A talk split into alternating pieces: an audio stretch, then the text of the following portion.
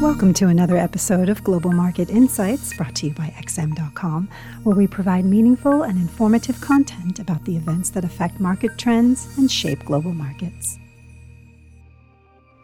It's Tuesday, the 23rd of May, 2023, and you're listening to the Daily Market Comment podcast by Rafi Boyadjian. I'm Maria Vasquez Ortiz. Thanks for joining us at XM.com. Pressure is building in Washington as there is yet to be any major breakthrough in the negotiations to reach an agreement on raising the U.S. debt ceiling. While both President Biden and House Speaker Kevin McCarthy have reiterated that a default is off the table, Monday's round of talks ended without a deal, although both described the talks as productive. Time is fast running out for all parties to agree to a resolution to the debt standoff amid repeated warnings by Treasury Secretary Janet Yellen that the government could run out of cash as early as June 1st. With any deal requiring several days to get through Congress before it reaches the president's desk, negotiators have a very short window to work with. The looming deadline is dampening spirits on Wall Street, yet the outperformance of some heavyweight stocks such as Alphabet and Microsoft has been enough to pull the major indices higher.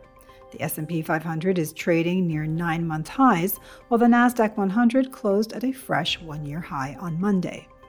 Not even a slide in chip makers would keep the tech-heavy Nasdaq from extending its year-to-date gains, which now exceed 25%. Micron Technology led other semiconductor stocks lower yesterday after Beijing banned the company from taking part in big infrastructure projects in China, casting doubts on claims by Biden that relations between the two countries are set to improve. The risk of a U.S. debt default is not the only thing that equity traders need to worry about, as Treasury yields have started to creep up again amid renewed hawkishness coming from the Fed. The 10-year yield is approaching 3.75% to levels last seen when the banking crisis first began to unravel. Fed Chair Powell may have indicated that he is ready to pause, but other FOMC members appear to be less convinced that inflation is coming down fast enough. St. Louis Fed Chief James Bullard remains the most hawkish, yesterday suggesting that another 50 basis point hike might be needed this year, although he is not a voting member in 2023. However, his counterpart at the Minneapolis Fed, Neil Kashkari, was more worried about a potential credit crunch from the banking turmoil that may yet play out. Though Kashkari also pointed out that pausing in June would not necessarily mean taking the rate hike option off the table.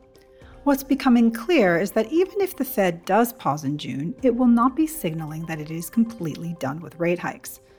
Moreover, investors finally seem to be listening to all the hawkish grumblings, and rate cut expectations have receded substantially over the past few days, with only one 25 basis point cut now fully priced in by December. This is keeping the US dollar elevated at 2-month highs, and other majors like the euro and pound stuck on the back foot. Today's flash PMI releases for May have been somewhat underwhelming for European economies. The services PMIs disappointed in France and the UK, and although Germany's services output surged in May, the manufacturing PMI fell to a 36-month low. Nonetheless, the euro is attempting to hold on to the $1.08 handle, and the pound might just manage to stay above $1.24. An even bigger test is anticipated for sterling tomorrow from the latest UK CPI data. The yen, on the other hand, was broadly firmer following upbeat PMIs out of Japan earlier today. Thanks for listening. This was today's Daily Market Comment here at XM.com. Thank you for listening to another episode of Global Market Insights brought to you by XM.com. For more in-depth technical and fundamental analysis, be sure to visit www.xm.com/research.